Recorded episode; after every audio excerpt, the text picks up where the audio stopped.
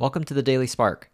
This is William Liao, where I share one idea every day on how to do our best work, create a thriving culture, and live a meaningful life.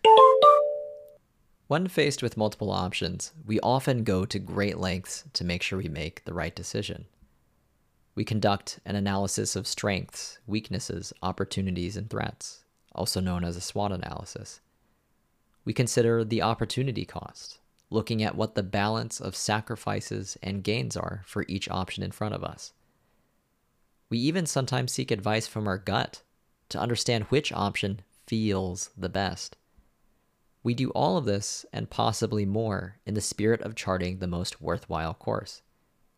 This methodical approach to decision making can be helpful and often gives us the confidence we need when we ultimately move forward with a decision.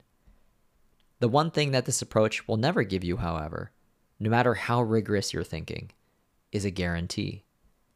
In other words, it's possible to make a decision only to discover that the grass isn't perfectly green on the other side.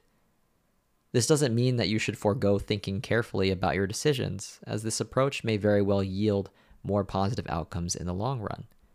However, it's also important to understand that every road, no matter how seemingly well paved according to your analysis, is not without its fair share of bumps.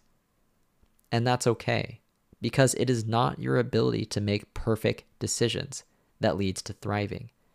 It's your ability to march forward and address problems, the inevitable bumps along any path when they arise.